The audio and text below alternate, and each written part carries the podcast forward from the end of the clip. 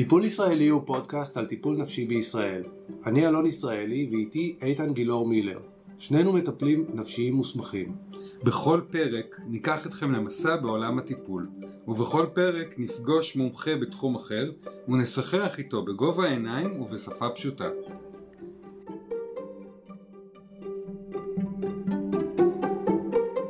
גלית יצפן, פסיכותרפיסטית קוגניטיבית התנהגותית בשילוב אומנויות, אימא לשלושה ילדים וכותבת טור קבוע על משפחה בהפרעה, ממקימות עמותת קווים ומחשבות, עמותה ישראלית להפרעת קשב, גלית הקימה בשיתוף אורלי צדוק את הפודקאסט העברי הראשון בנושא הפרעת קשב.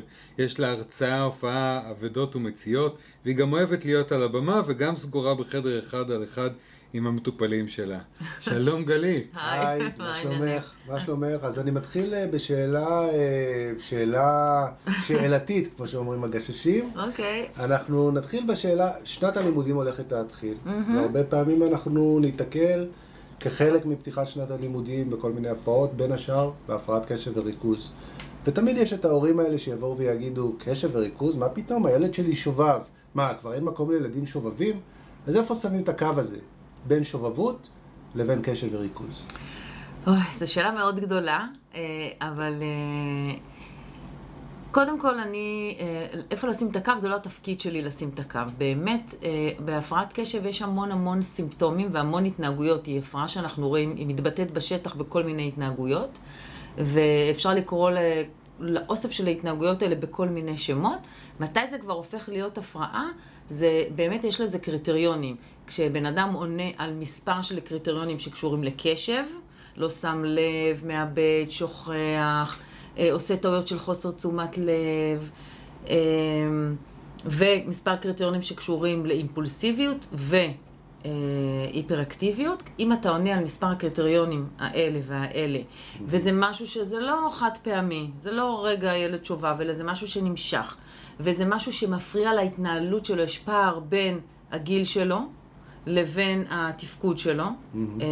וזה נמשך כבר למעלה מאיזושהי תקופה, וגם מפריע לא רק בבית ספר, זה מפריע לפחות בשני מקומות, בית ספר ובית, בית ויחסים חברתיים, אה, אני עם עצמי או אני עם, ה...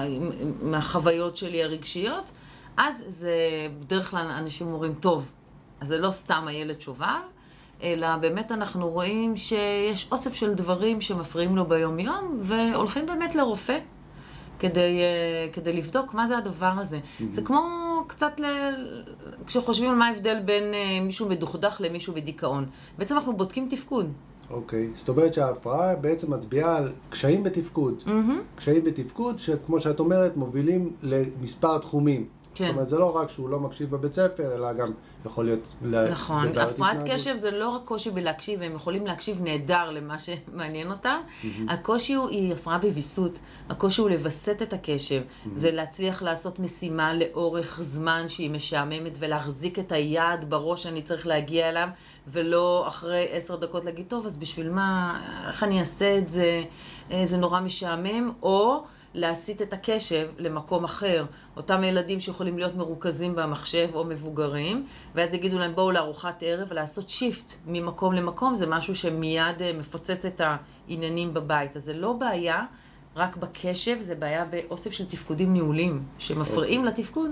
זאת אומרת שלא רק שאנחנו נראה את זה בכמה מקומות, בכמה זירות של החיים, אנחנו נראה גם באותה זירה כל מיני סוגים של קשיים. כן. כן, ואצל כל אחד זה מופע אחר. זאת אומרת, אין שני אנשים עם הפרעת קשב. נכון שיש ככה איזשהו, אה, כשפותחים את ה-DSM ומסתכלים ועונים על קריטריונים, אז יש ככה איזה משהו כללי, mm-hmm. אבל באמת, באמת, בסופו של דבר זה בא לידי ביטוי אצל כל אחד אחרת לגמרי. יש כאלה עם הפרעת קשב שהם... אה, אה, הביטוי הקשבי שלהם זה שהם מאוד מפוזרים כמוני ושכחנים, ויש כאלה שמאוד מסודרים, מאורגנים, זוכרים כל דבר, ועדיין יש להם הפרעת קשב. Mm-hmm. עדיין הפרעת הקשב תפגוש אותם למשל ביכולת לווסת את הרגש שלהם. כן, ושאלתי ככה שאלה שהיא אה, קצת נועדה לעורר debate, אני כאילו חושב על עצמי כילד לא מאובחן, ובאיזשהו מקום מצטער שבתקופה שכשאני הייתי ילד לא ידעו לזהות את הדבר הזה ולתת טיפול הולם. ובעצם אה, את מתעסקת בנושא הזה הרבה זמן, כן. אה, מטפלת, יש לה גם פודקאסט, אה, מה שמו של הפודקאסט? זה מעסיק אותי, כי את הפודקאסט, זה מעסיק אותי חיים טוב בהפרעת קשב, את הפודקאסט אני עושה עם אורלי צדוק, שהיא פסיכולוגית תעסוקתית, היא מתעסקת רק בתעסוקה, ואני רואה גם מבוגרים וגם ילדים, והחיבור הזה נולד, א', כי שתינו בעמותה, ושתינו פעילות, וככה... אז, אז יש לכם אנחנו- פעילות רחבה עם קשב וריכוז, ובאמת להורים שמקשיבים לנו עכשיו, יש להם הזדמנות גם להרחיב אה, לעומק, ופה אנחנו בעצם אה, מדברים על הרגע הזה שבו מגיע אלייך מישהו לטיפול. כן. ילד מגיע לטיפול, את מטפלת בילדים. גם.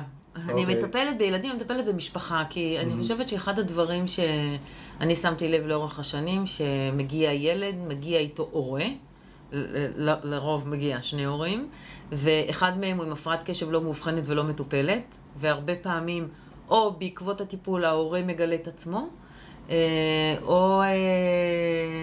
או הוא ככה מתחיל לעשות, כמו שאתה אומר, את ההיסטוריה אחורה, ואומר, וואלה, גם אני הייתי כזה, ואז, או שיש לו התנגדות, כי הוא אומר, לי זה יסתדר, אני אולי הייתי הילד גם גם באותו יסתדר. דבר, אבל הכל בסדר, תראו איך כן. אני עכשיו. כן, ברור. ואז הוא כבר אני בטלפון שלו. כי פתאום הוא צפצף. ברור, בדרך כלל זה גם האבות, שהם, אני אומרת שהם חיים בהכחשה. הוא Mm-hmm. אומר, זה עבר, הרבה פעמים אני אומרת, אוקיי, זה עבר, אבל אני שואלת אותו קצת על היסטוריה, ומה עזר לו, ואיך איך, איך הוא התנהל, ואז אתה מגלה שיש לזה מחירים לעבר הזה. זה לא באמת עבר, היום הוא בעבודה, אז קורים לו המון דברים בתוך העבודה.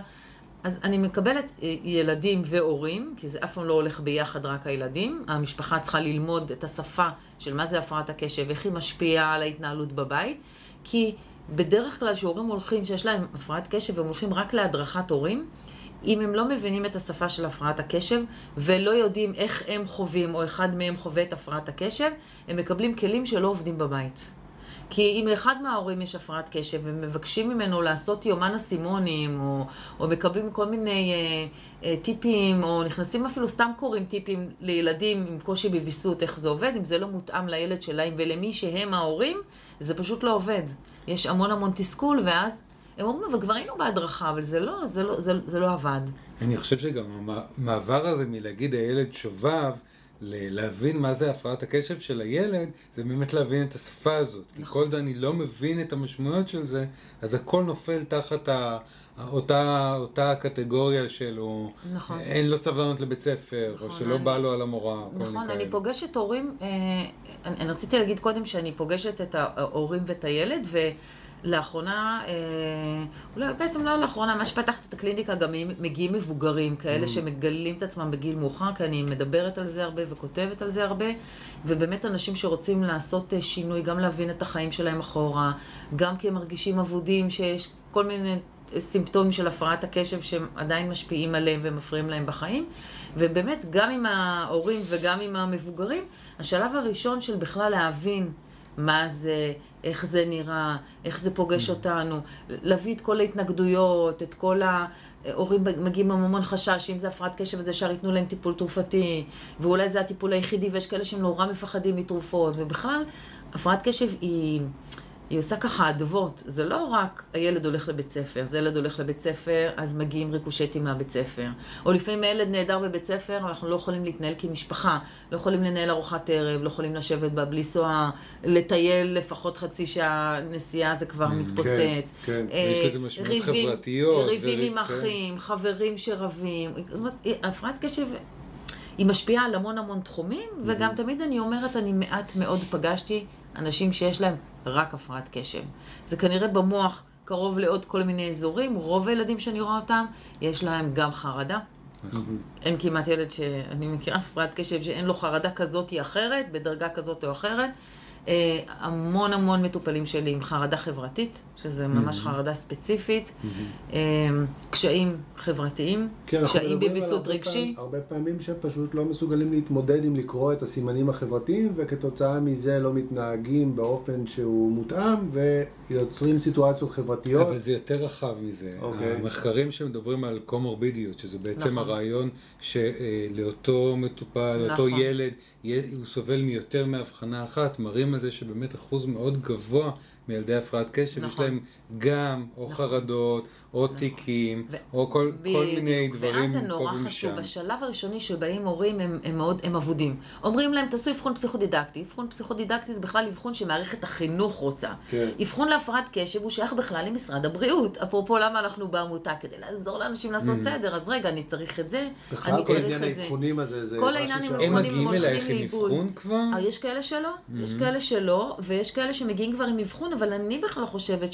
שאחרי שאני מכירה את הילד, שהרבה פעמים להורים, לפעמים יש משהו שהוא הרבה יותר מהפרעת קשב, כמו שאמרת, הקומורבידיות. Mm-hmm. יכול להיות שלילד יש הפרעת קשב, אבל הבעיה שעכשיו...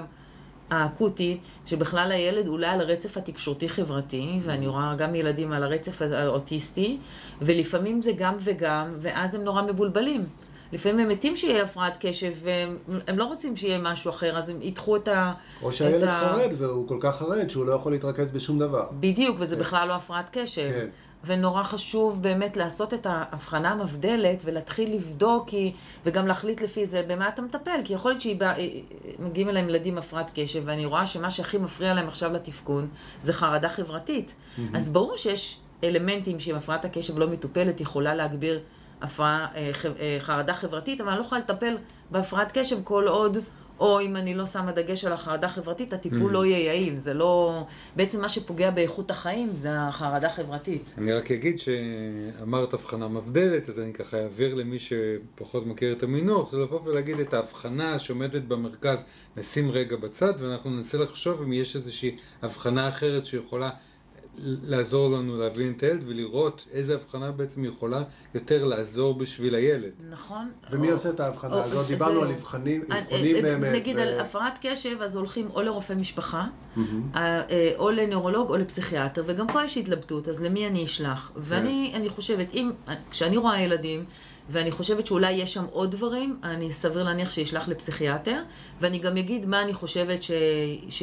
מה עולה לי בראש. זאת אומרת, נגיד אם ראיתי את הילד פעמיים שלוש, אה, והתחלנו טיפול, ואני חושבת שיש שם גם אה, לקות בציר התקשורתי, אז אני אפנה למישהו שמתמחה באבחונים אה, של לקות תקשורתית חברתית, חברתית, אני אפנה לפסיכיאטר ואני אגיד שאני חושבת שיש גם, גם חרדה חברתית, נוסף להפרעת הקשב, ו, ואז הפסיכיאטר יכול להגיד כן, הוא יעשה אבחון להפרעת קשב, הוא יכול להגיד אם יש כבר סימנים לדיכאון, אם יש כבר באמת סימנים לעוד איזה משהו, וביחד אנחנו עושים איזושהי מפה, פחות בשביל לשים תווית, הורים נורא מפחדים מתווית, אלא כדי יותר לדייק את הטיפול.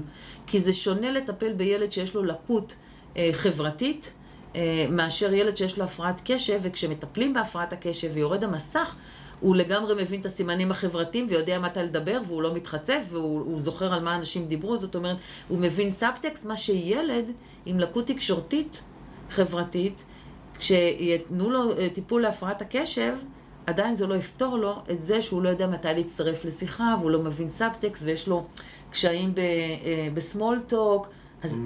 אז הרבה פעמים כאילו אנשים תולים, אה, אז הלכתי, טיפלתי בהפרעת קשב, אבל הילד לא, לא השתנה, כל הכישורים החברתיים לא כן, השתנו, כן. כי זה בדיוק זה, כי ההבחנה כן. לא הייתה מדויקת, ולכן יש לזה, יש, ויכול להיות שגם בעיניי יש צריך לזה, להמשיך לעבוד, זאת אומרת... אה, נכון, אבל אתה לא יכול לעבוד שנים כן. על סתם, בלי באמת לשים את האצבע, כי זה שונה אם כרגע, אם לילד יש חרדה, או אם לילד יש קושי באמת אמיתי בלהבין אה, את השפה, את הפונולוגיה של השפה. הוא לא, הוא לא מצליח לזהות סאבטקסט, הוא לא קורא את השפת גוף, אז זה לא קשור רק להפרעת קשב. זה מעניין, את, אמרת אה, ככה שבמשפחה של הפרעת קשב, הגדרת את זה כמשפחה, יש... אה, אני קוראת שפ- לזה שפ- משפחה בהפרעה, כן. שפה, שפה שצריך ללמוד. אה, נכון. תמיר אשמן היה איתנו בפרק הקודם ודיבר על שפה שהוא מלמד גברים כדי להרגיש. אז בוא, בואי נדבר קצת על השפה הזאת שהמשפחה מתחילה ללמוד. אז קודם כל, השפה היא, היא, היא, ברגע שאתה מבין מהי הפרעת קשב, אז אתה, היא כבר קצת הופכת להיות משהו שזה לא אתה. זה קצת נפתח מרחק, ככה, אנחנו יודעים בדרמה שאנחנו יוצרים מרחב בינינו, יש לנו המון חלקים בתוכנו, אז הפרעת קשב היא, חלק אחד מתוכנו, ואז התנהגויות מסוימות, אנחנו מתחילים להבין לאן הן שייכות. זאת אומרת, הילד, אה, אמרתי לו 800 פעם, אה, להביא מהחדר משהו, הולך לחדר ושוכח, ולא זוכר בכלל מה אמרתי לו להביא. אנחנו מתחילים לדבר על זה ש... אה, שבעלי אומר, אנחנו יוצאים שבע, פ... שבע פעמים מהבית עד שאנחנו יוצאים באופן סופי. אנשים הפרעת קשב כל שנה נכנסים, יוצאים, נכנסים, יוצאים, כל הזמן, אוי, שכחתי, אוי, איבדתי. זו, אנחנו, אה, במקום להתחיל לייחס את זה לתכונה של אישיותית שלא אכפת לי, אנחנו יודעים שבבית של אנשים עם הפרעת קשב אנחנו יותר נעזרים אחד בשני, שואלים אחד את השני, זה הופך להיות, אוקיי, יש לי קושי בתפקוד ניהולי, עכשיו מה אני הולך לעשות עם זה? זה יש... כבר לא... ומכניסים לשם הרבה הומור, איך אבא אחד אמר לי, אנחנו כשיוצאים מהבית אנחנו אומרים אמן, ארנק, מפתח נייד. זה הופך להיות איזה משהו כזה. זה העמדה של ה... גם של ההורים, גם של המטופל, אבל בעיקר של ההורים מול הפרעת הקשב. כן. זאת אומרת, אני לא כועס על הילד כי הוא לא זוכר, כן. אלא אני מבין שיש שם הפרעת קשב, ואני צריך לראות איך ביחד אנחנו עובדים איתה. בדיוק, ואז זה שונה, במקום להגיד לו, אבל למה אתה כל הזמן, גם אנחנו שנים תקועים באותם משפטים, אבל למה המגבת על הרצפה? ברגע שאני מבין שזה לא, יש, לא כן. לא יעזור אם אני אגיד למה, או איך זה קרה, או אני אתבאס עוד פעם, אלא אני אומר, אוקיי, שמתי לב שהמגבת עוד פעם על הרצפה, בוא נחשוב ביחד, מה יכול לעזור כאן, או מה אתה צריך כדי שזה יקרה. נכון, אנחנו, ההפרעות הנפשיות הן בלתי נראות בעצם הרבה פעמים, אנחנו לא יכולים, הן שקופות, נכון. ו... עם ילד בכיסא גלגלים, אנחנו לא נגיד לו, נו תקום כבר. בדיוק. אבל אם יש לו הפרעת קשב, אז, אז נורא קשה לראות את הדבר נכון, הזה ולהגיד, כי... הנה, הוא, הוא באמת לא יכול. מה גם שבהפרעות קשב לפעמים הוא כן יכול, כי הנה פה פורטנייט, והוא מרוכז נכון. לגמרי, שום דבר לא מסיח את דעתו. או כשהוא הולך לחוג טניס, הוא זוכר בדיוק לקחת את כל הדברים, אז איך זה יכול כן. להיות, נכון? כי בדיוק הפרעת קשב, יש בה המון פערים. יש מקומות שאתה מאוד מאוד יכול, ויש מקומות שאתה לא יכול, ואז... אתה אומר, רגע, איך זה יכול להיות? מה זה אותו ילד? הנה, כשהוא mm. רוצה הוא יכול. אה, משפט המפתח. כן. כשהוא רוצה, הוא יכול, נכון? אבל נכון, אבל, אבל למה זה חכם? כי הפרעת קשב היא פגיעה במרכז של המוטיבציה באמת, כן. ובמרכז של התפקוד של המוח, אז זה באמת... אה, אה, עניין של כמה קשה לי הרבה פעמים לגייס את המוטיבציה שלי. אני צריך יותר אמצעים, אני צריך יותר החזקה של הסביבה כדי שהמוטיבציה שלי תבוא לידי ביטוי, וגם היא, היכולת לגייס מאמץ לאורך זמן, זה הפגיעה בהפרעת קשב. ואז אנחנו מדברים בעצם על ההורים, שמצד אחד מדברים למה השארת את המגבת אה, על הרצפה של האמבטיה, מצד שני כשהוא רוצה הוא יכול, והילד הזה מרגיש כל מיני וגם דברים. וגם הם, גם הם הרבה פעמים לא מצליחים, הם אומרים בוא ניצור שגרה, בוא ניצור רצף של פעולות, אבל הם, מספיק שאחד מהם הוא אימפולסיבי, והוא אומר יאללה היום אין סדר יום, ובוא נלך לישון מאוחר, ובוא לא נקום בבוקר, והוא לא מצליח לה, להחזיק אה, סביבה. שיש בה שגרה, ויש בה נוהל, ויש סדר יום, והילדים רואים mm. קצת איך מתנהל בית מאורגן, אם הוא לא מצליח, אם הוא אגרן כפייתי, או, או אגרן, או כל הזמן הבית אה, מבולגן, או אין איזה רצף, מבטיח משהו ולא מקיים, הוא לא מבוסת רגשית, אז מאוד קשה אחר כך גם לעשות עבודה עם הילד, כי הוא לא מצליח להחזיק את כל הדבר הזה. אז, אז אם אני עכשיו הורה עם הפרעת קשב ומקשיב לנו, אני, אני חושב שאני בחרדה נורא גדולה מלבוא לטיפול בכלל, כן. כי ידרשו ממני לעשות הרבה דברים שאני לא בטוח שאני מסוגל בכלל. אז זהו, זה, הרעיון הוא לא לדרוש ממך, הרעיון שאתה תכיר את עצמך, מי mm-hmm. אתה, ומה אתה יכול ומה החוזקות שלך, הפוך, יכול להיות שאתה אבא, שאתה, סדר יום זה ממך והלאה, ואתה בעצמך מתמודד עם זה, והיית רוצה, כדי להצליח להישאר לך זמן פנוי עם הילדים, היית רוצה... באמת, כאילו, אני רואה, אה, יש לי אה, באמת הורים מדהימים שבאים, בדרך כלל אה, בתוך הטיפול, אחד מההורים נכנס, כל פעם הורה. אחר. כי האינטראקציה היא מדהימה, ואתה רואה הורים שזה לא מצליח בבית, אבל יש ביניהם איזו אינטימיות כזאת, והם נורא רוצים להיות יותר עם הילד ולהצליח, אבל אבא יכול להגיד, אנחנו סתם בונים מה לוחץ לי על השלט, ואבא יכול להגיד, אני, כשאתה לא עונה לי, זה מפוצץ אותי, אבל זה נורא יפה, כי אנחנו יכולים לדבר על זה בתוך mm, הקליניקה. כן, כן. והילד אומר, כשאתה מנדנד לי, זה מטריף אותי.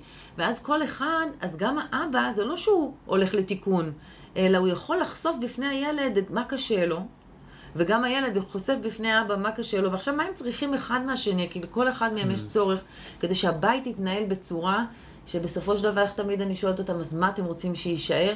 וכולם רוצים שבסוף יישאר המגבת והחדר המסודר זה לא העניין, שתהיה לנו מערכת יחסים טובה, שילד ידע שיש לו על מי לסמוך, שנוכל לנהל בית רגוע, באמת, mm-hmm. כאילו, בסוף כולם רוצים שילד יהיה כן. מאושר, וגם הם... זאת אומרת שאם יש מוטיבציה באמת לעזור לילד ולעזור להתנהלות של המשפחה, זה מה שצריך בשביל להגיע, בשביל לעשות את הטיפול. כן, כי אנשים באים רוצים, רוצים לבוא לבית, שכיף להם, ולא הבית הוא עכשיו איזה שדה... אתה יודע, אני כשהילדים שלי היו קטנים, ושלושתם, ברוך השם, עם הפרעת קשב, מבחינתי, בית ספר, זה היה שנים מאוד קשות, הייתי באה הביתה, מכבה טלפונים, פעם היו טלפונים בבית, כן, שלא יתקשרו אליי, כי אתה כל הזמן, אתה, אתה בחרדה. שמשהו קרה, שהוא הרביץ למישהו, שיתקשרו עוד פעם מבית ספר. אתה כל הזמן, המערכת שלך מאוד ככה, וזה נורא קשה להחזיק את הדבר הזה לאורך זמן. וגם ההורים רוצים רגע שהם יוכלו לבוא לבית שלהם, לסגור את הדלת וליהנות גם. לשחק עם הילדים, ליהנות, לצחוק, ולא שהבית יהיה כל הזמן סביב מטלות, התארגנויות, כן, כן. מה לא בסדר, כל הזמן מאשימים אותם שהחינוך שלהם לא טוב. זה קשה להחזיק את זה לאורך זמן, וזה גם מתיש, אתה נותן לילד שלך הכל, ובסוף משהו מתפקשש, או כל דקה משהו כן. מתפקשש. אז אני חושבת שכשהם מגיעים, הם כבר בהתשה. נמאס להם להיות הם, נכון. ונמאס להם לחיות ככה. אז אני דליתי ממה שאמרת, שכשהרבה פעמים את תזמיני גם את הילד וגם את ההורים למפגש משותף. זאת אומרת, זה לא הדרכת אה, טיפול ואז הדרכת הורים, אלא מפגש אני עובדת עם קהל, שגם ההורים, אני יוצאת נקודת הנחה, יש להם הפרעת קשב. Mm. ולכן... זה קורה הרבה? טוב, כן. כן, אין, אין כמעט ילד עם הפרעת קשב שאחד מההורים לא עם הפרעת קשב. אין, עוד לא נתקלתי בדבר כזה, אוקיי. וגם אם כן... אז זה יוצא נורא מעניין, אוקיי? אז... אז מה, מה מעניין בזה? זה לוקח מה מעניין בזה? אני והילד אה, הופכים להיות אחד, והם מנסים להבין איך חיים איתנו. לא, אני, אני חושב שבכל מקרה, ההורים צריכים להתמודד. זאת אומרת, ההורים, זה אז קודם כל הם נתקלים במטפלת עם הפרעת קשב, אז כבר הם מבינים, כאילו, לפעמים אני אומרת להם, למה אתם באים אליי? כי הם יכולים להיות נורא נורא שונים. אבל, ואני אומרת, אז למה באתם אליי? כי הם נורא מדויקים, מסודרים, טבלאות mm. אקסל, הכל כזה, בדיוק הפוך, הם לא יקרה שהם יפספסו, ופתאום... אולי את יכולה להיות הקול של הילד. לפעמים, ולפעמים יש בהם איזה חלק מאוד מאוד נוקשה, שהם אומרים, בא לנו קצת מהיכולת לצחוק על זה, מהגמישות mm, הזאת, מה... יש איזה, לפעמים ה over החזקה, היא, היא לא מאפשרת אה, להיות את ה playfulness הזה, כן, כן מבפנים, כן. ואז הם באים כדי קצת ללמוד את הדבר הזה. כן, ופה דרך אגב, כשאת אומרת playfulness, אז את גם מטפלת בדרמה וגם מטפלת קוגניטיבית אה, התנהגותית, ואת עושה שילוב בעצם בין שני הדברים האלה. הייתה פה יעל שרון שדיברה כן. קצת על זה, יש לנו... יעל, לימדתי אצלה בבית ספר. פרק עתידי שישודר על השילוב הזה, אבל ככה כן. תספרי את איך זה נכנס לתוך הקליניקה. אז אני אספר, אבל רגע, לא עניתי לשאלה הקודמת, למרות שאני מפרעת קשב, אני קולטת שיש לי... לפעמים אני קולטת שאני לא עניתי לשאלה ופספסתי, כי שאלת איך מתנהל הטיפול. אם באים ההורים, אז אמרתי אה, שכן, שההורים באים, כי למה אמרתי שיש להם הפרעת קשב? הרבה פעמים אה, הם כבר מותשים. הם ראים מלא אנשי מקצוע, אין להם כוח לספר את הסיפור של הילדים שלהם עוד פעם. כן. אה, הטיפול יכול לקחת המון זמן, הם בעבודה, יש עניינים, ואני באמת אומרת להם הרבה פעמים, בואו, אני רוצה לחסוך לכם. Mm-hmm. אני רוצה שזה יהיה קל ופשוט ותצליחו להתמיד בזה, אז זה צריך להיות משהו שבאמת אפשר להתמיד, ואני מאוד מתחשבת בזה. בסדר יום שלהם ובאיך שזה מתנהל, ואם אתה כבר במילא מגיע עם הילד, אז כנס איתו. ואפילו, ואם אנחנו עובדים על דברים שאנחנו משחקים ביחד, הורה וילד, ודרך המשחק עולים המון המון סיטואציות, ואחר כך יש דברים שההורה נמצא איתו כל השבוע בבית. אז כן. אם אנחנו, הוא רואה את הדרך התייחסות שלי, או מספיק שהילד מסתובב בחדר ואומר לו, די, מספיק, זה לא יפה, תשב. כן. אה, גלית מדברת איתך, ואני אומרת לו, לא. כשילד מסתובב, אז אני אומרת לו, איזה יופי שאתה מסתובב, מה אתה צריך? ו... אני רואה שהגוף שלך זקוק לתנועה. הם לומדים ליצור הם אינטראקציה חדשה עם הילד. בדיוק. מסוג מסוים בדיוק. שאולי לא קורית וזה ב... חי. בבית. וזה חי. וזה חי, והם לומדים להשתמש בזה, כי פתאום הם מבינים שבמקום להגיד לילד די מספיק, אני שמה לו בצק ואני אומרת לו, קח, כשאתה עושה משהו עם הידיים זה נהדר, בוא תשחק, ואני נותנת את זה גם להורה. אז הם לומדים את השפה, אז יותר קל להם אחר כך להשתמש בה, וגם אני אומרת להם, אני רוצה באמת לחסוך לכם הרבה הדרכה, תלמדו, תקראו, תקשיבו לפודקאסטים, הורה.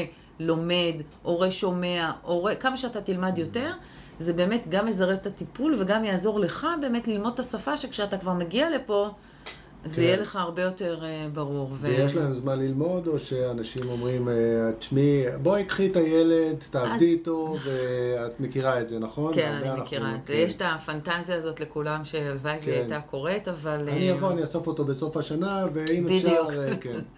כן, אז הפנטזיה הזאת מתנפצת. בואו נדבר על זה קצת, כן? מתנפצת, יש שתי פנטז, פנטזיות. אחד, שהרבה פעמים אני פוגשת מטופלים שהם מטופלים במקום אחר, יכול, ואני שואלת אותם, אז למה באתם? אומרים, כי אנחנו רוצים לטפל בהפרעת קשב, ואני מסבירה להם שיחזרו לטיפול, ויבדקו אם הטיפול מתאים להם, אם אצל פסיכולוג או במקום אחר, ויגידו שהם לא מקבלים מענה ל, ל, ל, לחלקים האלה של הפרעת הקשב, והם היו רוצים ללמוד על זה, ורק אם אחרי שהם יעשו עבודה עם המטפל, ויבינו שזה לא המקום בשבילם, אני מוכנה לקבל אותם. אנחנו לא עוסקים בחלקי חילוף, זה לא בוא תטפלי לי בגלגל, הוא יטפל לי בהגה, כן. ואני... לא, אנחנו, אנחנו, אני בן אדם, ואוקיי, הפרעת קשב היא חלק ממני, אבל אם אתה נמצא בטיפול, אי אפשר לה, לעשות פיצולים. כן, כי ו- טיפול הוא קשר, והוא נכון. קשר משמעותי, אפ- אי אפשר לנהל וגם כמה הפרעת מע- קשב היא לא מערכות, מנותקת מהבן אדם, בטח כשאתה מבוגר, אז זה, זה לא עובד, זה לא, אין איזה פטנט ש, שיטפל בהפרעת הקשב ואז... אה, הפטנט הזה, או הפרעת הקשב מחוברת לבן אדם שכבר יש לו רגשות, וכבר יש לו התנהגויות, וכבר יש לו מחשבות, ויש לו משפחה, ויש לו סביבה, וחייבים לעשות את כל הדבר הזה בהקשר. ולילדים, כמובן, אם הם רוצים שהטיפול יעבוד, הם חייבים להיות, לפעמים הילד לא צריך את ההורה. באמת, יש, יש דברים שילדים באמת עושים עבודה, זה לא שהוא לא צריך את ההורה, הוא לא צריך אותו ברמה יומיומית, אה, שבועית בתוך הטיפול. כן. ואז אני רק יכולה, בסוף הטיפול הרבה פעמים אני אכניס אותם, כי הילד רוצה את המרחב שלו, את המקום שלו, באמת, כאילו, לפעמים ההורה זה, הם הם רוצים את- את הזמן שלהם, כן. ובאמת ההורה לפעמים, זה, זה לא מתאים שהוא יהיה, בטח גם Mhm. בגיל ההתבגרות.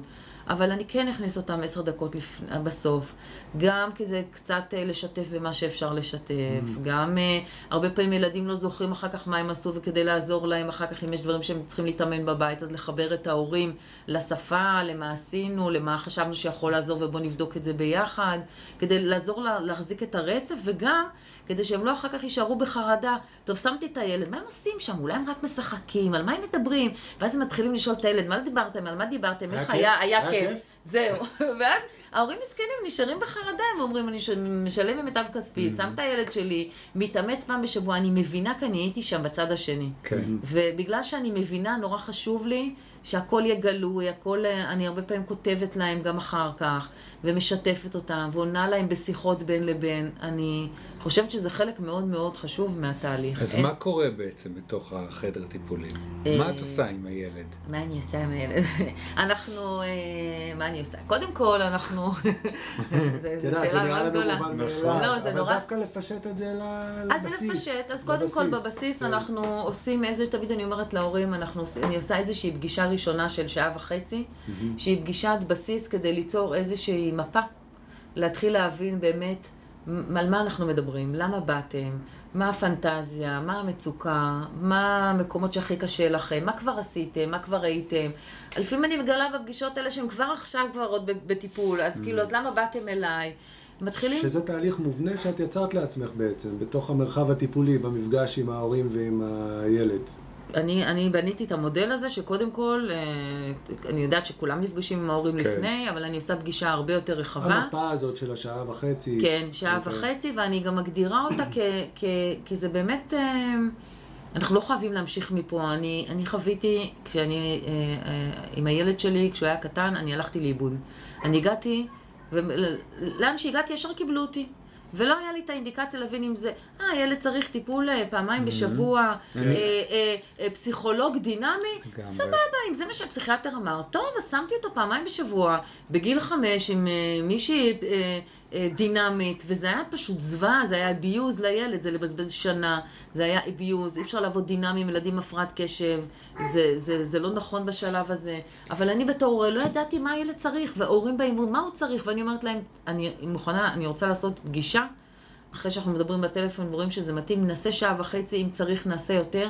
ניצור איזה מפה, לא בהכרח אני זה הפתרון. אני רוצה לראות מה המצוקה, מה גיל הילד, מה כבר עשיתם, איפה כדאי להתחיל. אני מחזיקה בראש את כל הדברים שקיימים בשוק, ואני כבר יודעת מה יש, ואני אומרת, בואו, אני אעזור לכם כדי לתת לכם יד שלא תלכו לאיבוד. והרבה פעמים אני לא לוקחת ילד לטיפול, אני מפנה הלאה. ואני, אני, אני, באמת, זה אחד הדברים שאני, הכי חשוב לי, שהורים לא סתם יגידו, וגם לפעמים הם באים אליי, למה אליי? אולי יש להם איזה פנטזיה שאני לא יודעת מה. לא, אני רוצה לשים את הדברים על השולחן, מה אני חושבת שאפשרי, מה אני חושבת שלא אפשרי, מה הכי יקדם אותם בשלב הזה.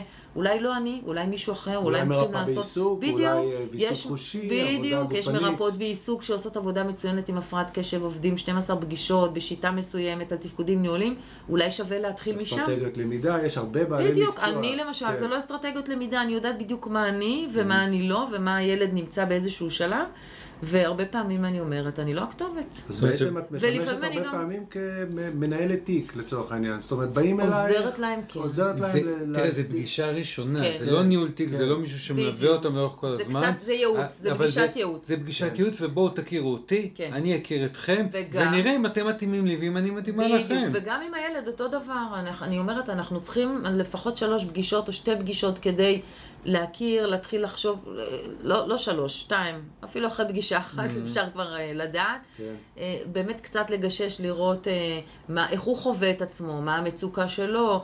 יכול להיות שההורים אמרו, אני רוצה שהילד יהיה בטיפול, ואני אחרי פגישה עם הילד אגיד, לא, זה בכלל, אתה לא צריך להיות בטיפול, ההורים, אני אקח אותם להדרכה, ואנחנו נעשה משהו משולב. אנחנו בונים את זה ביחד, וגם הוא צריך לרצות, וגם הוא צריך לבחור בי. אז נכון, פגישה ראשונה זה רעיון הדדי. בדיוק. שני הצדדים מראיינים אחד את השני. כן. אז פה אני אחזור לשאלה הקודמת שלי, שלא מה אנחנו שכחתי עושים? אותה. מה? העניין של השילוב בדרמה, כן. כן, הרבה פעמים מטפלים באומנויות, עובדים בצורה נכון. מסוימת, לעומת מטפלים ב-CBT, שעובדים כן. בצורה אחרת, ואת עושה את השילוב הזה בין שתי התחומים. כן. אולי אה. תספרי קצת על הדבר הזה גם במפגש עם הילד. כן, אז אני עושה הזאת. שילוב באומנויות, אני באמת עם ילדים זה מאוד מאוד חזק, ילדים באים וההוויה שלהם מאוד נוכחת, גם מבוגרים היום אני מכניסה את הדרמה, אבל הדרמה היא כל הזמן בחדר. כן. זאת אומרת, מהרגע של איך שהוא פותח את הדלת, לאיך שהוא יושב, איפה אנחנו יושבים, אנחנו בדרך כלל יושבים על השטיח, יש משהו מאוד, אה, העבודה היא דרך משחק. אה, יש... אה, זה גם אה, תפיסת עולם, זה לא רק, גם איך את מסתכלת על הדברים. כן, גם איך אני מסתכלת, זה גם התוכן וגם הצורה. רק כדי להעביר את המושגים, אתם אומרים דרמה, אני חושב על תיאטרון. מה, לא. עושים כיפה אדומה? לא, אבל הרבה פעמים אנחנו משת... יכולים בחלק מה... למשל, אנחנו עובדים על חרדה, אז אנחנו יכולים לעבוד על... מדברים על המחשבות, אוקיי? זה לא נשאר בגדר, בוא תספר לי על המחשבות שלך. אז הם יכולים לקחת בובה, הרבה פעמים, נורא תלוי בילד. כן. שישר מתחברים לזה, הם לוק- לוקחים בובה, והבובה הופכת להיות, אה, חרדה, אנחנו כבר קוראים לה בשם, אנחנו... יש ילדים שיציירו אותה, יש ילדים שיכתבו אותה בשיר, ואז... אנחנו קודם נעבוד דרך הגוף, אנחנו נכיר אותה, הוא יהיה הקול הזה, אני אהיה הקול הזה, אנחנו משחקים, אנחנו רצים בחדר, אנחנו עושים איזה ש... אה, אנחנו מדברים את הדבר הזה, לא רק לומדים עליו קוגנטיבית, אנחנו חווים אותו. ואז אנחנו נעשה משחקי תפקידים, ואז כש, כשזה כבר ברור ופתאום יש לזה שם, יש לנו שפה. אז קוראים לחרדה הזאת מר אה, קשקשני, והוא מגיע אליי בלילה, והוא כל הזמן אה, רוצה ממני כל מיני דברים. עכשיו, מה אנחנו נעשה איתו? ואז משם אנחנו נצא. זאת אומרת שנוצר קשר שהוא קשר בעיקר מבוסס משחק. זאת אומרת, קודם כל אנחנו משחקים ביחד, ואם הילד סומך עליי שאני יכול לשחק איתו, כן. אז הוא גם יסמוך עליי בהמשך לגבי פעילויות אחרות שיקרו. גם המון מבוגרים באים אליי, הדרמה נמצאת שם, מספיק שבתוך כדי טיפול הוא אה, אה, עולה הקול הזה, או החלק הזה בתוכי שלא מרוצה מעצמי, מיד אני יכולה להביא כיסא, או אני אומרת, בוא תשב רגע בצד הזה של הכורסה, ואני, ו, ותן מקום לחלק הזה שאומר, מה עוד אתה אומר על עצמך? כן. ואז אני יכולה לתת מקום לחלק השיפוטי או לחלק הטורדני, ולאט לאט מתחילה להיווצר דיפרנציאציה קצת בין החלקים בתוך עצמי, ואני יכול לראות את, ה, את התיאטרון הזה בתוך הנפש. זה זאת לא... אומרת שהמקום של האומנות הוא מקום גם שמאפשר גם ביטוי בצורה יותר רחבה, אולי דברים שלא ניתן להגיד במילים, וגם אה, נותן מרחב באמת להסתכל על הדברים בלי שזה נוגע בי ישירות ומאיים עליי. כי יש מטופלים שמאוד מאיים עליהם אפילו לשבת בקצה הספה, או לכתוב משהו בקול אחר, או ברור, לדבר. ברור. אז, אז זה מאוד מאוד בעדינות. עם ילדים זה הכי, כאילו, כן. יוצא להם באופן טבעי. מבוגרים, אנחנו באמת אה, עושים את זה בצורה שמאוד מאוד מותאמת אליהם. בוודאי. עם אני- המון אני- אני כבוד להתנגדות. כן, והמון זה באמת כבוד. תמיד כדאי להגיד על כל טיפול, לא על כל דרמה, כן. טכניקה, זה שאנחנו כמטפלים מתאימים את הטכניקה בדיוק. למה שהמטופל בדיוק. יכול לגעת בו, למה הוא יכול לשאת. בדיוק. ולפעמים אין שום דרמה, הדרמה מחוללת בפנים או בינינו, ואנחנו רק מחזיקים אותה בראש, והיא הופכת רק להיות שפה מדוברת. כן. זאת אומרת, כשהמטופל מדבר, אני יכולה להגיד, רגע, רגע, מי זה דיבר עכשיו? אה. אה, איך קוראים לו? הנודניק, מה, או הטרוריסט, מה הטרוריסט רוצה ממך? ורק אנחנו נותנים ביטוי מילולי דבר הזה, אבל המשחקיות נמצאת שם. אני חושבת, שבעיניי יש לה גם המון כוח. Mm-hmm. היא יוצרת המון... אה, נרמול לחוויה, נכנס המרחב הזה של צחוק, ויכולת קצת להסתכל מרחוק על כל מה שאני עובר. כן. והומור... אני חושב על אותה הליכה מוזרה שאולי אפשר לעשות קודם בקליניקה, ולתרגל אותה, ואחר כך יוצאים לקניון, זה גם איזה מקום נכון, של אנחנו הכנה. עושים את זה בשלבים לגמרי. כן. אנחנו לא נזרקים אף פעם כן. לאיזה משהו שהמטופל יכול להיבהל ממנו עד כן, הסוף. כן. זה כבר אחרי הרבה הרבה שלבים שעשינו במקומות את לא אחרים. מפתיעה אותו בביקור לא, בקניון, לא, את לא, לא. מתכוננת לזה רגע, בוא יחד כנס איתו. לאוטו ונסע ביחד. יש לי הפתעה כן. בשבילך היום. לא, לא, לא. אנחנו עושים המון הכנות, ואני מוצאת את עצמי הרבה פעמים איתם במסעדות, מבקשים משהו מה... לבקש משהו מהמלצרית, ואז להחליף, שזה כאילו מבוכה כן. לילדים, ו... אני, אני רוצה לשאול אותך משהו בכיוון קצת אחר. אנחנו מדברים עכשיו הרבה על המטופל ועל האבא שיש לו הפרעת קשב. למה אנחנו לא מדברים על בנות? אה, אה, נכון. גם לבנות יש הפרעת קשב? גם, גם. הנה, אני דוגמה חיה ובועטת. לבנות יש אה, הפרעת קשב, הרבה פעמים היא מסתתרת, והיא יוצאת בצורה של אה, או פרפקציוניזם או חרדה. Mm, הפוך, הן מאוד כאלה הישגיות ומתאמצות מאוד, שזה יצליח להם. למה זה קשור, הפרעת קשב לפרפקציוניזם? הרבה פעמים הבנות הן מוצאות דרך, הפרפקציוניזם זה כמו הגנה.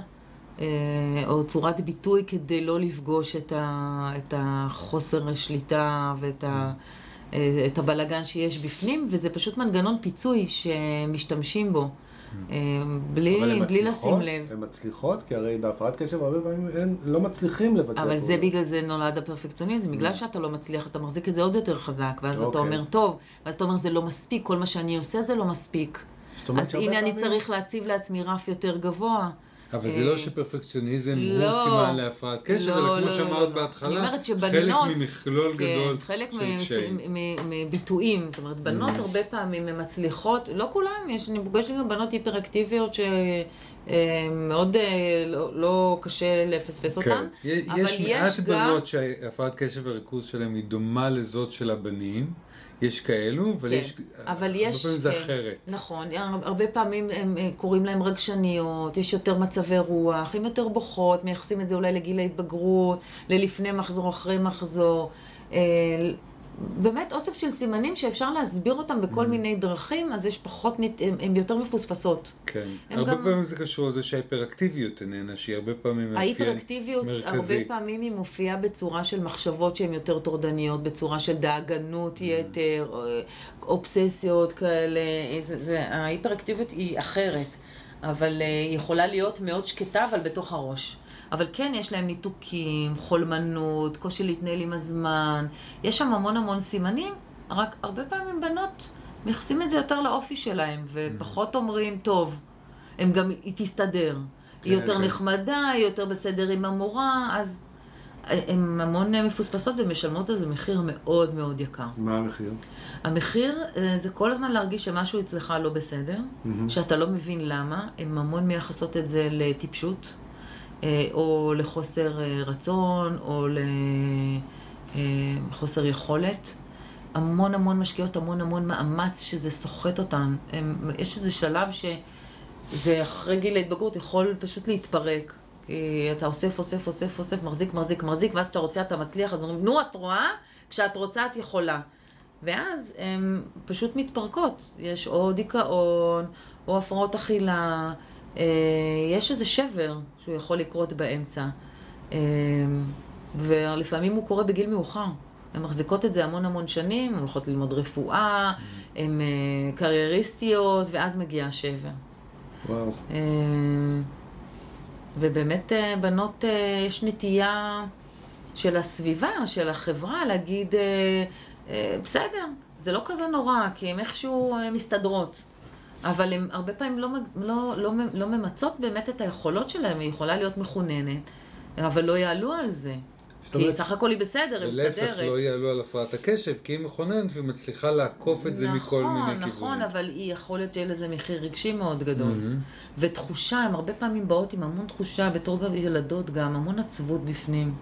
המון תחושה של דימוי עצמי מאוד נמוך. אה, קשיים חברתיים, הרבה כן. פעמים עם הבנות.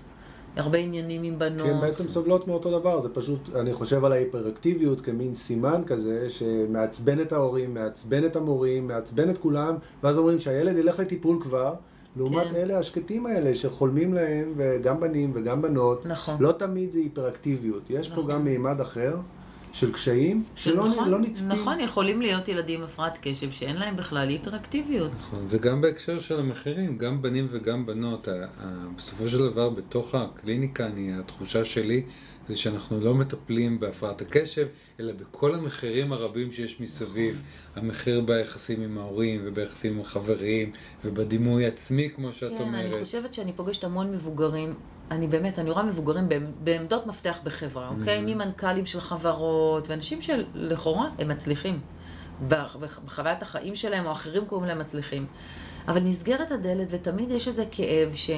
אני לא כמו זאת שיושבת לידי, איך, אני כל הזמן בפינת קפה, והיא הכל אצלה בטבלאות אקסל, והחוויה היא כל הזמן שגם הסביבה לא מבינה, וגם אני כל הזמן מנסה להיות משהו שאני לא מצליחה להיות, ואז התסכול הוא כפול, כי אני לא מוצאת התאמות לאיך שאני צריכה להיות, ואני גם לא מרפה מעצמי, כי אני דורשת מעצמי להיות הכי טובה שיש, וזו חוויה של, שהיא מאוד קשה, כי אני, אני כבר לא יודעת מי אני. כן. אני שזה- ככה או שזה- ככה. שזה באמת. חמלה, חמלה, אנחנו מדברים פה על זה המילה אחד חמלה. הכלים הכי משמעותיים בטיפול. הכל כך משמעותית, נכון. כאילו כן. הפרפקציוניזם או הרצון לפצות נו, על משהו כן. שלא ניתן לפצות עליו, ואז ההלקאה העצמית הזאת. אני חושבת שאחד השלבים עצמית, ה... אתה מדבר. כן, כן. אם אנחנו מדברים, אם דיברנו על ההורים ודיברנו על הצורך שלהם לחמול, אז המקום של החמלה העצמית הוא בפירוש כן, אחד אבל ה... לוקח המון זמן להגיע אליו, כי המון ילדים ובטח מבוגרים מתבלבלים בין זה לבין רחמים. כן. אם אני אחמול, סימן שאני מוותר לו. ומאוד קשה גם להורים וגם לילדים להבין את החוויה הזאת של מה זה, ואני חושבת שהרבה פעמים המ- ה- הדבר שאני כאילו הכי נפתח לי הלב זה שאנשים יוצאים מההרצאה שלי שהיא מצחיקה וכיפת וכאילו שמה את הפרעת הקשב בפרצוף, אבל עם כל ה... עם כל הבלגן שלי ושל המשפחה שלי, ונותנת איזה מין ממד כזה של יאללה, אפשר, בואו בוא תראו איך זה בחיים, מהמם. וזה, וזה זה נשמע כאילו לפעמים, וואו, גם זה וככה אתם מתנהלים. כן. והם יוצאים ואומרים, בא לי לחבק את הילד שלי. כאילו כן. נפתח החלק הזה שאומר, דרך ההומור. גם. דרך ההומור, נפתח המקום הזה של הסליחה וההבנה ואיזשהו מרחב שאפשר לנשום בתוכו, וזה לא אומר שאני לא דורש ממנו, נכון. או אני לא מלמד אותו להיות עצמאי, אלא אני מבין שבפעם המיליון, זה לא משנה כמה אני אלמד אותו, אני בסוף ההורה הזה, שיצטרך בתשע בב- בבוקר, אולי לשים את הצ'קלקה על האוטו, ולהתחיל לעשות סיירת, כמו אה, סיירת כזאת של ה... של ה... לבדוק איפה הוא נמצא. ל- לא, לא, להביא לו את ה, את ה, לזה את הנעלי התעמלות, ולזה את הסנדוויץ' שהוא שכח, ולזה את הטקס, כי כן, אנחנו כן. עושים הכל כפול ויותר. ונגיד את זה בצורה נורא ברורה, שאם אה, לא מגלה חמלה כלפי הילד, הילד לא יגלה לעולם את היכולת לחמול על עצמו, וכשאין חמלה עצמית, איכות החיים פחות טובה. נכון. מחקרים על חמלה עצמית אומרים את זה בצורה אבל חד זה משמעית. מתחיל מהורה כלפי עצמו. אם אני כהורה, אה, יש לי שוט דורשני ו- וביקורתי כל הזמן שיוצא כלפי עצמי, ואני אומר על עצמי כל הזמן שאני לא מספיק ואני לא טוב, ואם הייתי עושה ככה, ואם הייתי מכין את הסנדוויצ'ים מראש, ואם היה לי תוכנית עבודה, ואם לא הייתי עושה הכל ברגע האחרון, ואם הוא לא היה עושה ולא הייתי מאשים את עצמי ואת האחר, והכל הזה כל הזמן של אני לא הורה מספיק בסדר, הוא כל הזמן פעיל, אין בכלל סיכוי שאני יכול להתחיל לעבוד עם הילד שלי. זאת אומרת, במילון הזה של הפרעת הקשב המשפחתית, המילה חמלה תעלה בצורה כזאת או אחרת, וגם המנגנונים האלה, שגם של ההורה וגם של הילד, במקומות המלקים, כן. המלקים את עצמי, מקומות כן. שלא עוזרים להם בהתפתחות. כן, כי חמלה אומרת, טוב יאללה, זאת המציאות, עכשיו אנחנו עושים איתה, אנחנו יכולים לצחוק כן. עליה. תראו, הילדים שלי למדו את זה כשפה. הם למדו על זה שאימא שלהם יכולה להבטיח להם משהו, ואחרי דקה תחזור מהמכולת בכלל עם משהו אחר. או לא יודעת מה, הם צריכים ללכת לבית ספר והיא תגיע בשעה אחרת לאספת הורים. הם, הם כבר למדו שזה, שאני כבר מאפשר, אני כבר צוחקת על עצמי, אני כבר מראש כאילו אומרת איזה מין אימא יש לך אה, חסרת אחריות, אבל עם הרבה הומור, והם אומרים, טוב, טוב אימא, אבל אנחנו נהיה בדיוק כמוך, אז יאללה. כאילו, אנחנו כבר יש לנו איזה מין... אה, אה, אנחנו באמת, אני, אני עושה משהו והוא יוצא חרא, או מגעיל, אני. שמה את זה על השולחן, ואני אומרת, אין, אין, תראו את אימא שלכם איך היא מבשלת, זה פשוט בישול בהפרעה, ואני מצלמת ומעלה את זה לאינסטגרם. אני כל הזמן שמה את הקלקול, או את הדברים שאני יכולה לכעוס עליהם ולקבור את עצמי בתוכם על השולחן. ונותנת, בטח לבעלי ולהם, לעשות מזה מטעמים, ויש בזה משהו משחרר. אני תמיד אומרת בהרצאות שלי, אני זה לא ההפרעה שלי. כן. היא יכולה להפריע לי, אבל אני והיא זה לא אותו דבר. היא מפריעה לי, אני יכולה לכעוס עליה. אני לא כועסת כן. על עצמי, כי באמת היא מכעיסה לפעמים. אבל אני לא יכולה להתנגד לה. היא חלק מהחיים שלי. אני פותחת את העיניים, אני עם הפרעת קשב, ואני הולכת לישון עם הפרעת קשב, ואין יום שלא עובר בלי איזה משהו שקורה לי. כל יום הוא מלא בהפתעות, וזה לחיות ככה חיים שלמים. אז אין, כמה אני יכולה להתנגד לזה? כן, ויש אה, הורים שיגידו שזאת הליכה על חבל דק אולי, כי מה אם פתאום הילד יחשוב שהוא קשב וריכוז, ובגלל זה הוא לא עושה כלום תכלס, כי נכון, הוא... הרבה הורים, זה באמת אה, אחד הדברים שהם אומרים. אז אם נאבחן אותו, עכשיו יגידו, אה, כל דבר זה הפרעת קשב, יהיה לו תירוץ. ובאמת אנחנו לומדים שהפרעת קשב היא לא תירוץ, אף אחד לא רוצה לקבל איזה טייטל. הפרעת קשב היא לא תירוץ, כאילו זה שיש לך הפרעת קשב זה לא אומר שאתה לא אמור לחיות בתוך סביבה, שזה לא אומר שאתה לא אמור לדעת להתנהל בתוכה, זה לא אומר שאתה לא אה, אמור להציב לעצמך יעדים ולדעת להתנהל בתוכם ולקחת אחריות. אנחנו לא פטורים מזה, יש לנו הפרעת קשב, אני לא פטורה מאחריות לנהל את החיים שלי. אני רק אלמד לנהל אותם בצורה שמתאימה לי, ולא אנסה להיות כמו השכנה שלי, שיש לה טבלאות אקסל למה הילד יאכל בוקר, צהריים וערב. אני יכולה לעשות את הטבלאות האלה מהיום עד מחר, אני אשכח לפתוח אותן. אני הולך לעשות קורס אה, אקסל תכף, אני חייב להגיד. אלוהים, אתה רק אומר את זה, אני מתגרדת. אם אנחנו מדברים על דברים שצריך לדבר עליהם כשמדברים על הפרעות קשב וריכוז, אנחנו כמעט ולא הזכרנו טיפול תרופתי. נכון. איזה כיף. אני אגיד לך למה זה כיף. כי אנשים תמיד באופן אוטומטי, מה שמנסים להפחיד אותם, אנשים עושים בגוגל. Mm. קודם כל, אם אני יכולה לדבר לאנשים שמחפשים טיפול על הפרעת קשב, לא לעשות גוגל. להיכנס נכון, לקווים ומחשבות. שבוע כל רפואי הפרעה, כל ונפשי, הפרעה, כל כן. כן. כן. גוגל- אני- גוגל זה רופא זה מאוד מאוד גרוע. נורא, כן. נורא. יש אז לך קודם כל כאבי ראש ללכת... שלושה ימים, אל תחפש. בדיוק, אבל לא בשביל זה, אלא באמת, בכלל, כל מי שמפחיד אותך ואומר לך, או כל מי שמוצא לך פתרון קסם, אה, אומגה שלוש, או לא רוצה להזכיר מה, טה-טה-טה, תוך שלושה ימים נעלמת לך הפרעת קשב, תדעו שזה בולשיט. כל הדברים האלה זה פשוט אנשים שמוכרים לכם אה, אה, ריפוי בארבע דקות, בחמש שניות, בארבעה מעברים, בשמונה צ'קלקות, לא יודעת מה. אין, אין קיצורי דרך. עכשיו, ובאמת, אנשים אה, בונים קליניקות שלמות או מפעלים שלמים על זה שלא תזדקק לטיפול תרופתי, כי כאילו טיפול תרופתי זה איזה אג'נדה שאנשים נתפסים בה. עכשיו, אני עבדתי 20 שנה אה, ב- ב- בבריאות הנפש.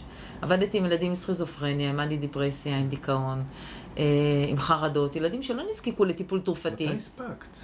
אני... היא עשתה את הכל במקביל. לא, לא. אני כבר צעירה. אני בגיל 20 בזה, פשוט. וואו. מ-22, 3, אחרי הצבא. אוקיי. אה, אז באמת עבדתי, אה, באמת הייתי מכניסה ילדים לאשפוז, לא אני, כן, אבל הייתי מלווה ילדים לאשפוז, יוצאת, וכשהורים לא רוצים לתת טיפול תרופתי.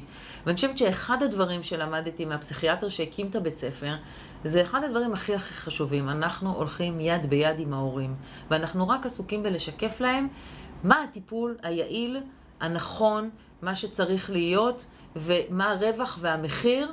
לכל דרך שבה נבחר, ולכל דבר יש רווח ומחיר. נבחר לטפל בטיפול תרופתי, אני עובדת עם זה עם ילדים, הרבה פעמים יבואו אליי הורים ויגידו, ילד לא רוצה טיפול תרופתי, תשכנעי אותו, אני אומרת, לא. אני אעבוד עם הילד, אני רוצה להקשיב לו. למה הוא לא רוצה לקחת את הטיפול התרופתי? מה החששות כן, שלו? איך זה גורם. לו? א', זה סטיגמה. אם, אם להגיד הילד זומבי, הילד לא זומבי, הילד עכשיו, באמת הוא לא היפר כמו שאתה רגיל לראות אותו.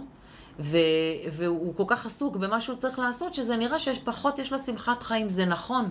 כן. הוא פחות ירצה לצחוק עם החבר'ה, אבל הוא יהיה ממוקד משימה. זה מצוין לזמנים מסוימים, אבל אם הוא צריך לנסוע באוטובוס עם החבר'ה, וסך הכל הוא לא ילד אלים או ילד אימפולסיבי, אז בזמנים האלה נמליץ לו לא לקחת כדור. כן. ואם באמת זה עושה לו חרדות, או הוא נראה באמת, אה, כמו שאתה אומר, זומבי, סימן שהכדור לא מתאים לו. אז אוקיי, כן. אנחנו, כדור זה לא קסם, זה לא אתה לוקח וזהו, שכחת, הילד נרפא. כן. זה תהליך, צריך לעבור בכלל, קודם כל להסכים לזה, לראות Mm. מה ההשלכות של זה. אני עובדת עם הילדים וההורה ביחד, גם הילד צריך לדעת מה הוא לוקח, למה הוא לוקח, איך זה משפיע עליו, מה זה עושה לו לבטן, לפעמים אני כותבת להם מכתב יום לפני הטיפול, כדי להסביר להם את הכל לפרטי פרטים, אנחנו כל הזמן בדיאלוג על זה, וכשעושים עם ילד דיאלוג מגיל צעיר, על הדבר הזה, הוא יודע לנהל, כמו שאתה מנהל תיק, כמו שילד מנהל תיק שיש לו סכרת והוא צריך לקחת אינסולין, אותו דבר ילד עם הפרעת קשב צריך ללמוד לנהל את התיק שלו.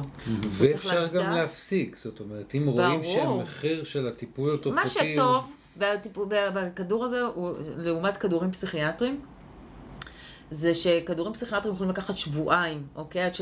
עד שאפשר לדעת אם זה יעיל או לא. אנחנו מדברים על נוגדי דיכאון למשל. כן, עכשיו זה לא שאני לא עובדת עם ילדים שהם לוקחים את זה באיזשהו שלב, כי אתה יכול לעשות טיפול בחרדה גם עוד מאה שנה, אבל הילד אין לו מספיק כוחות ובסוף הוא יזדקק, וזה מה שיקפיץ את הטיפול, אבל... בטיפול תרופתי, וזה לאו דווקא רטלין, יש שם אדירל וויוונס mm-hmm. ומלא סוגים, אתה לוקח ואחרי חצי שעה אתה רואה את האפקט. כן. ותוך יום-יומיים אתה כבר יודע איך זה משפיע עליך. Mm-hmm. אז אתה יכול להחליט, מתאים לי, לא מתאים לי, צריך להוריד, צריך לעלות מינון. ואני יכולה להגיד לך שאני התחלתי טיפול תרופתי רק בגיל 40, ואני יודעת בדיוק איך להשתמש בו, מתי להשתמש בו, מתי הוא יעיל לי, מתי הוא תוקע אותי. נגיד, להיום ידעתי שאני לא אהיה עם טיפול תרופתי, mm-hmm. בגללכם אכלתי יותר היום.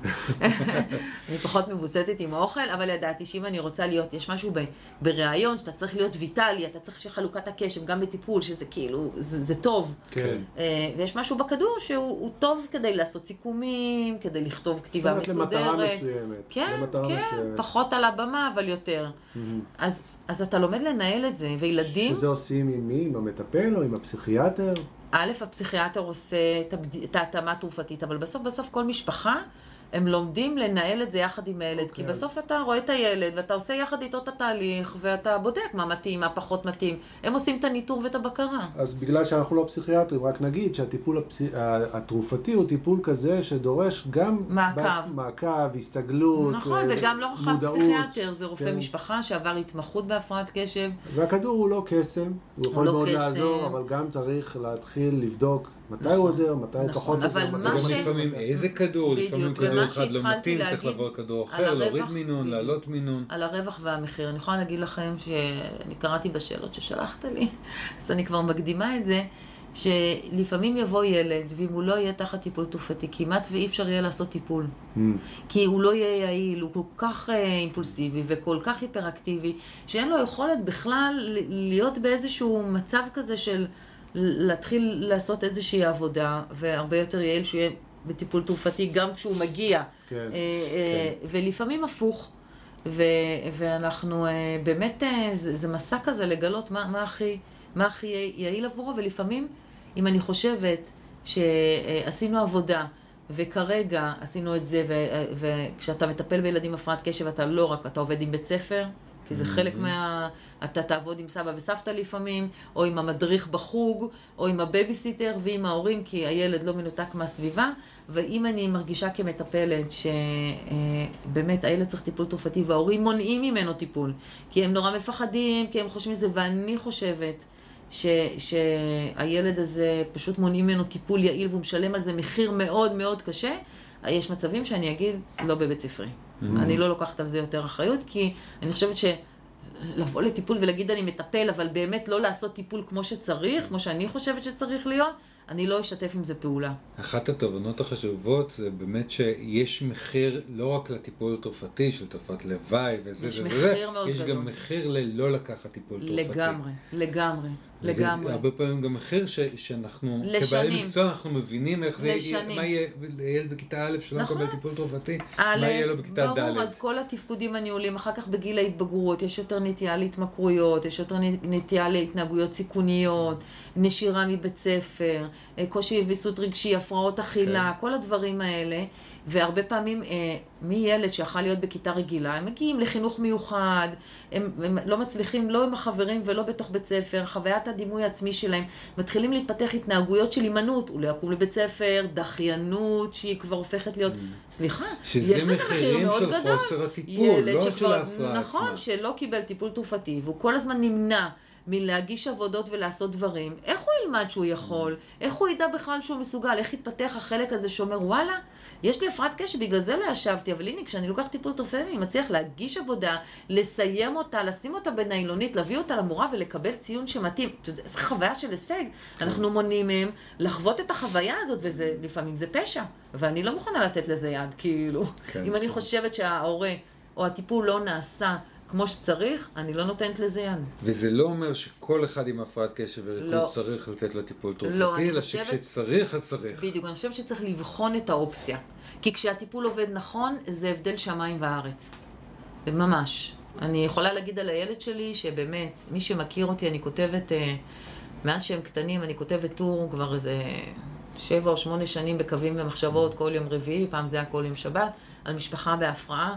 יש את זה גם באתר שלי, ובאמת, יש שם, מי שמכיר, הרבה פעמים אני עומדת על הבמה, ואנשים קראו את מה שאני עברתי עם הילד שלי כשהוא היה קטן. באמת ילד מאוד היפראקטיבי, מאוד אימפולסיבי, שמגיל חמש הוא עם טיפול תרופתי. ו... ועברנו איתו כל כך, עם הטיפול תרופתי, הדרכות, ו... וכל פעם לשנות את הסוגים של הטיפולים, ו... ובאמת זה ילד שהטיפול התרופתי הציל אותו. לא רק הטיפול התרופתי, השילוב. אבל השילוב של הטיפול התרופתי וההדרכות, וזה פשוט, אה, זה ילד, שאני, לא- מילד שלא פתח ספר, והיה צריך שמישהו יבוא אליו כדי ללמד אותו הכל, וחברים שנתיים לא הגיעו.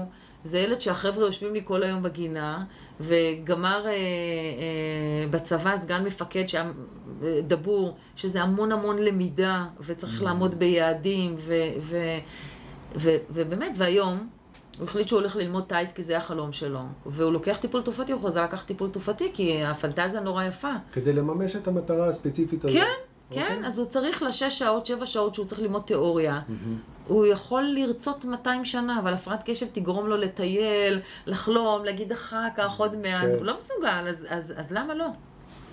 את יודעת, כמו בטיפול, אני צריך להגיד את המשפט נגמר לנו הזמן. אנחנו תכף צריכים לסיים, אבל לפני שנסיים, אה, יש לי שאלה אלייך. את שנים רבות מטפלת בקשב וריכוז. באנשים. באנשים שסובלים... שיש להם גם הפרעת קשב נכון. וריכוז. מה השתנה בשנים האלה, מאז שהתחלת ועד היום? איזה דברים ראית שקורים, שמשפיעים? מדברים על ההבנה של התחום, או של, של אה, הטכנולוגיה אולי? אולי יש איזה משהו בולט ככה שאת מרגישה בשנים האחרונות לגבי הדבר הזה. אני חושבת שהדבר המרכזי שהשתנה זה שהורים מבינים שזה לא רק הילד, מהמם. שיש אה, התנהלות משפחתית, אה, שיש מאוד השפעה גדולה למה הם עושים, ו- וגם הרבה הורים שמתחילים לטפל בעצמם.